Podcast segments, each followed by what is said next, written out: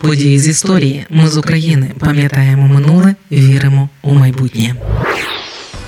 1 жовтня день, коли завмирає вся Україна. Завмирає і мовчить, бо тільки мовчання і тиша можуть передати те, що не можеш передати словами: вдячність, повагу і біль за те, що Україну потрібно від когось захищати. І робити це кров'ю. 1 жовтня в Україні відзначають День захисників і захисниць України.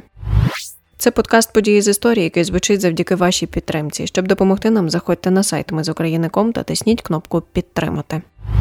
День захисників і захисниць України відносно нове свято в українському календарі. У такому формулюванні воно з'явилося у 2014 році, коли тодішній президент Петро Порошенко скасував відзначення дня захисника вітчизни, котрий в Україні святкували за прикладом Росії 23 лютого, або як ще називали цей день День радянської армії. Після анексії Криму, після початку війни на Донбасі, вирішили, що Україна більше ніколи не відзначатиме це свято за військово-історичним календарем сусідньої країни а буде шанувати захисників своєї батьківщини. Дату обрали особливу день покрови Пресвятої Богородиці, головне свято козаків. Свято символізує собою, що Божа матір покриває, захищає. Частина козаків проживала не на січі. Були козаки, які мешкали по зимівниках, по промислах, і власне на покрову вони масово з'їжджалися на січ, щоб шанувати святу покрову саме в Покровській церкві на Запорізькій Січі, яка була головною церквою усіх запорозьких козаків. Культ покрови був для козаків надзвичайно важливим. Вони вірили, що Божа матір покриває їх від ворогів, куль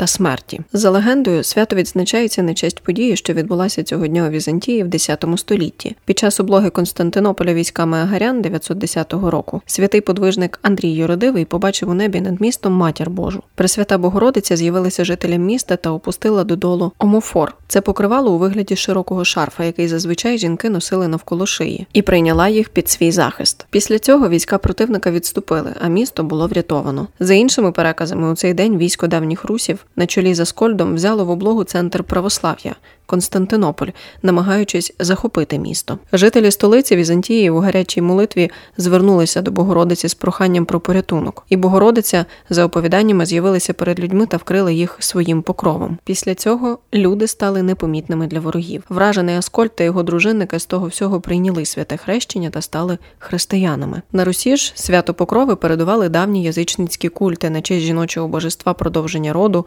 плодючості. А офіційно покрову впровадили на наших землях аж у 1164 році. Оскільки козаки вірили у захист Божої матері, то ікона Марії з омофором була в кожному козацькому курені, а головна січова церква завжди була покровською. З'явився навіть особливий тип ікони козацька покрова, на якій зображували козаків та їхніх старшин під розпростертим покровом Богородиці. За даними інституту національної пам'яті, з козацьких часів ціліло трохи більше за десяток таких ікон. На одній з них є навіть зображення Богдана Хмельницького. Шана козаків свята Покрови була настільки сильною, що вони навіть обрання отамана чи інших старшин робили цього дня. 1 жовтня саме тоді, до речі, козаки святкували. А ми, українці, змогли відновити цю дату, власне, автентичне 1 жовтня, а не 14, лише 2023 року, коли змінили, чи то правильно сказати, повернули церковний календар. Але напевно, що Богородиця справді захищала козаків, давала їм сили, мужність, оберігала від ворожих куль та шаблей. І не випадково покрову Богородиці вважають датою створення ще й української повстанської армії. А вже сучасні українці у день покрови Пресвятої Богородиці моляться до неї, щоб покрила своїм захистом наших захисників і захисниць. Ти після Бога перша наша надія і заступниця всіх, хто прибігає до тебе з вірою. Збережи соборність землі нашої україно-руської, покрий нас святим твоїм омофором від зазіхання злих нечистих сил та усякого супостата. Нехай буде в країні нашій правда Господня, та хай збережуться в народі нашому святодідівська мова та звичаї, бо молимося до тебе, пречиста і непорочна діва, як до всемогутньої заступниці та винуватиці спасіння нашого, і величаємо святе та величне ім'я Отця і Сина, і Святого Духа нині і повсякчас, і на віки віків. Амінь. Ми з України важливо знати історію і розповідати історії. Найважливіше, що ми повинні дати нашим дітям, це коріння і крила.